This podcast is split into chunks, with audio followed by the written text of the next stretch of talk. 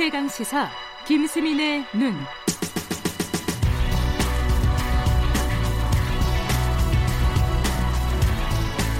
네, 김수민의 눈, 김수민 평론가 나와 계십니다. 안녕하세요. 네, 반갑습니다.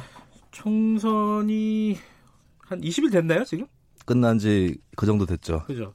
근데 또 선거 결과에 대해서 얘기하신다고. 네, 그렇습니다. 이게 사실 저도 아는데 이게 선관위에서 통계를 한꺼번에 네. 내는 게 아니라 어, 만들어지면 순차적으로 내잖아요. 그렇습니다. 그 어떤 통계를 갖고 오신 것 같은데 어떤 걸 지금 얘기하실 예정이죠? 오늘? 네, 처음에는 뭐 개표구마다 통계는 나왔을 텐데 네. 시군구별 그러니까 250곳의 비례대표 정당 득표율이 음. 5월 3일 집계돼서 발표가 됐습니다. 따끈따끈한 거네요, 나름. 예. 예, 의석수에 가려져서 잘 보이지 않던 표심이 드러나는 이 정당 네. 투표 결과를 오늘 조금 더 지역별로 살펴보도록 하겠습니다. 예. 어, 사실은 이 얘기는 많이 있었어요. 왜냐면 당선인 숫자로 보면은 지역구도가 네. 굉장히 뭐랄까 과거에 그러니까 지난 선거에 비해서 더 심화됐다 네네. 이런 평가가 선거 직후에 꽤 많았거든요. 네 그렇습니다. 근데 그게 아니라는 거죠 지금. 일단 네 그럴 수밖에 없는 게 어떤 언론은 망국적 지역주의가 부활했다. 아, 그런 제목도 있었어요? 헤드라인을 아, 그거 한 20년 전 제목 같은데 TV 아. 매체에서 달았는데 네. 저는 그거야말로 망국적인 선동이다라고 봅니다. 망국적인 발, 네. 언론이었군요. 예. 네. 소선거구제 결과에서는 1등을 한 후보만 네. 부각이 되는 것이고 그러니까 지역별 정당 지지율을 좀 비례대표 결과를 통해서 가늠을 해보면 네. 네 유권자들이 행사했던 표들을 사표로 만들지 않고 네. 어, 그 표심들을 헤아리는 예, 그것을 확인을 하고 나면은 이제 네. 지역 구도가 그렇게 강화되지 않았다는 거 알 수가 있습니다. 그 핵심이 PK, TK 영남에서 네. 민주당이 굉장히 약세를 보였잖아요. 의석이 그 줄었죠. 예, 의석이 줄면서 어, 아, 지역구도가 강화된 거 아니냐 이거였잖아요. 요걸 네. 먼저 좀 얘기를 해보죠. 예, 그래서 비교를 해보면 2016년 총선 때 민주당 네. 영남 지역 정당 투, 득표율하고 그다음에 이번에 민주당이 위성 정당을 냈죠. 네. 더불어 시민당의 영남 지역 투표율. 음.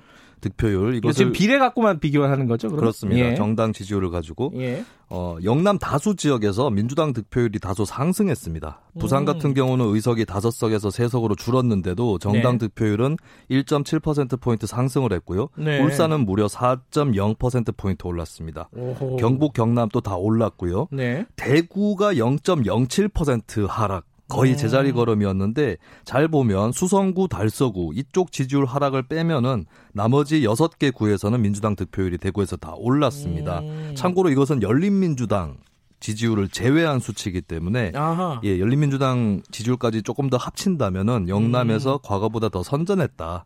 라고 정당 음. 투표 결과는 그렇게 나옵니다. 지역구와는 달리 정당 투표는 민주당도 뭐 네. 지역마다 차이는 있지만 올랐다 대부분. 그렇습니다. 특별히 눈에 띄는 지역이 있다면서요? 그 중에서도 영남에서도. 네, 울산 북구 여기는 당선자도 나왔는데 네. 30%에 가까운 29.42% 지지율을 어허. 기록을 했습니다. 예. 울산은 뭐 전통적인 민, 미래통합당 강세 지역이면서도 이제 음. 예, 과거부터 민주노동당, 이 진보 정당의 강세 지역이기도 했는데 네. 이쪽 지역에서 높은 지지율을 얻었다라는 거고요.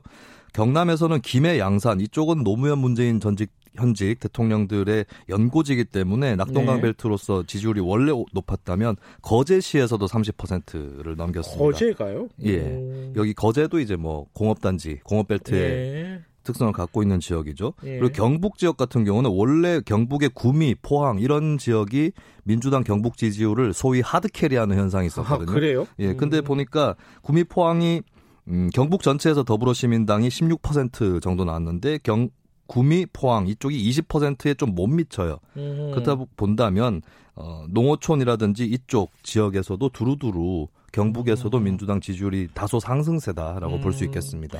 그러니까 이 지역구 당선인 숫자로만 보면은 거기가 다 빨간색이잖아요, 사실. 네. 거의 다 빨간색인데, 어, 그 정당 투표율로 보면은 꼭 그렇지만도 않다. 네. 요거는 좀 정확하게 좀 기억을 하셔야 될 것 같고. 자, 호남은 어떻습니까, 호남?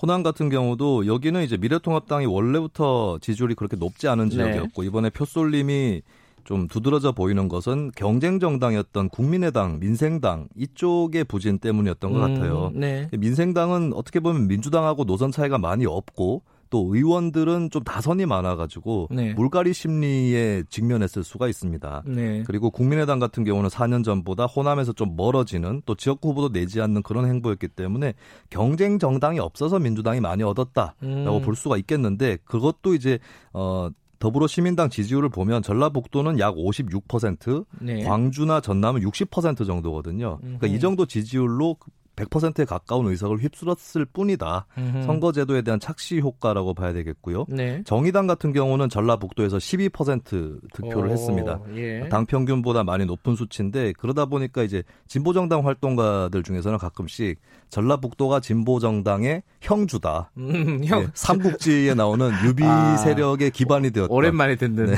예. 전략 지역으로 선정해야 되는 거 아니냐 이런 예. 얘기도 나올 정도입니다. 미래통합당은 어땠습니까 호남에서? 미래통합당은 아직까지 이제 호남에서는 뭐 그렇게 크게 선전하고 있지 음, 못하는 네. 예, 그것만 보고 이제 뭐 지역 구도다 이렇게 얘기를 하는 편인 것 같은데요. 근데 조금 더 보면은 광주 전남보다는 전북에서 지지율이 조금 더 높은 편이었습니다. 예. 네, 왜냐하면 한국 경제개발이 경부 축 부산, 네. 서울 이 축으로 진행이 되면서 호남이 소외가 되어 왔고 그것 때문에 좀 반작용으로 네. 미래통합당이나 이쪽 지지율이 낮았다라고 보여지는데 전라북도는 조금 더 이제 충청도랑 가깝죠. 네. 소외감이 덜할 수도 있는 그런 지역이기 때문에 차이가 있는 것 같고요. 전라북도 무주에서 미래한국당이 10%를 넘겼습니다. 어, 여긴 좀 특별하네요. 여기 네. 왜 그렇죠? 조금 더 깊이 알아봐야 될 것 같긴 한데 예. 제가 일단은 좀 짚어서 어, 알아보니까 일단 그 정치인 중에서 예. 황인성 전 국무총리라고 있어요. 김영삼 어. 정부 초대 국무총리였는데 오래됐네요. 네. 네. 그때 호남 인사를 총리로 임명했다. 음. 이래서 화제가 됐었죠. 이분이 바로 무주 출신이고 음흠. 예 무주에서 또 민자당 당적으로 국회의원을 했었습니다. 그러니까 전라북도는 과거에도 뭐 미래통합당 계열 국회의원이 몇 명씩 있었던 음. 그런 지역이기도 하는 거죠. 네. 또 무주라든지 진안 장수 이쪽이 전라북도에서 미래 한국당의 지지율이 높은 편이었는데 이들 네. 지역이 다 경북이라든지 충청 이쪽하고 가까운 그런 지역이라는 것도 좀 음흠. 눈여겨볼 만한 것 같습니다. 그러니까 다른 요인이 추가적으로 없다면 타 네. 지역이랑 가까운 지역이 그 인근 지역에서 나타나는 정치 성향이 음. 좀 연하게 나타난다. 음흠. 이런 가설도 수립할 수 있을 것 같고요. 네. 대표적으로 전라남도에서는 광양 지역이 미래한국당 지지율이 가장 높은 지역이었습니다. 아, 그게 영남하고 붙어 있으니까 붙어 있기도 하고 음. 공단의 외부 유입 인구가 있기 때문이라고 또 가설을 세울 수가 아, 있겠죠. 그런 요인을 뭐 부인할 수 없죠, 사실은. 네. 그렇죠. 저희 이제 지금 민주당하고 통합당 얘기 큰 축으로 해봤는데 사실 정의당도 궁금해요. 뭐 오늘 보니까 신문에서 위기의 정의당 이런 네. 특집도 하고 그러던데 예. 정의당은 어땠어요 이번에? 그 신문 특집에 저의 칼럼도 실려 있습니다. 아 그래요 못 봤습니다. 네.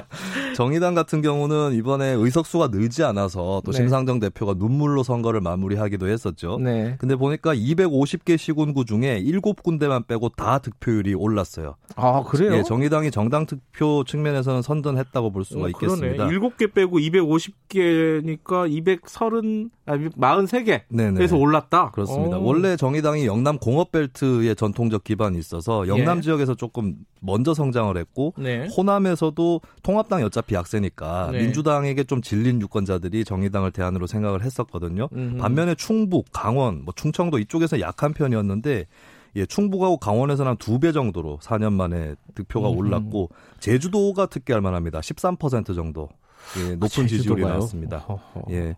이 제주도가 이제 뭐 개발 이슈라든지 또 거기에 오히려 뭐 반대로 부는 어떤 보존의 네, 환경 이슈가 예, 그렇죠. 있죠. 그런 예. 것들이 또 정의당의 좀 진보적인 정책에 음. 더 주민들이 호응하는 계기가 음. 됐던 음. 것이라고 볼 수 있겠고 어, 전국 지지율이 고르게 올라가는 거는 이제 이념적 정책적 가치를 인정받고 있다. 그러니까 음. 어떤 특정 지역에 어, 기반하는 것이 아니다라고 하는 정의당의 현 단계를 보여준다고 할 수 있습니다. 그 밖에도 이제 인천 연수라든지 경기 네. 안양 동안 충북 청주 여기는 현역 의원들이 비례대표에서 지역구로 출마했던 지역이 다 12%를 음. 넘겼고요. 서울에서는 마포구가 가장 높은 음. 지역이었는데 이제 마포구가 좀 어떤 진보적 활동가라든지 또 그쪽에 더 기울어져 있는 그런 전문가라든지 이쪽이 많이 사는 지역이라고 볼 수가 있겠습니다. 다만 문제는 영남 지역들이 예. 특히 이제 울산 빼고는 당 평균에 못 미치는 지지율을 음. 보였다라고 네. 하는 건데 영남 공업 벨트에서 예전 같지 않다라는 거고 오히려 민주당이 어, 통합당에 대적하는 어, 대항마로 네. 뜨고 있기 때문에 정의당이 좀 밀렸다고 볼 수 있겠습니다. 이게 이제 어, 선거 제도 때문에 벌어지는 착시 효과일 수도 있겠지만 어찌 됐든 우리가 생각한 것처럼 지역주의가 고착화되거나 더 강화됐다고 보기는 쉽지 않다. 득표율로만 보면은 그렇습니다. 알겠습니다. 오늘 여기까지 드릴게요. 고맙습니다. 예, 감사합니다. 김수민 평론가였습니다. 김경래 최강사 2부는 여기까지고요. 잠시 후 3부에서 뵙겠습니다. 일부 지역국에서는 해당 지역 방송 보내드립니다.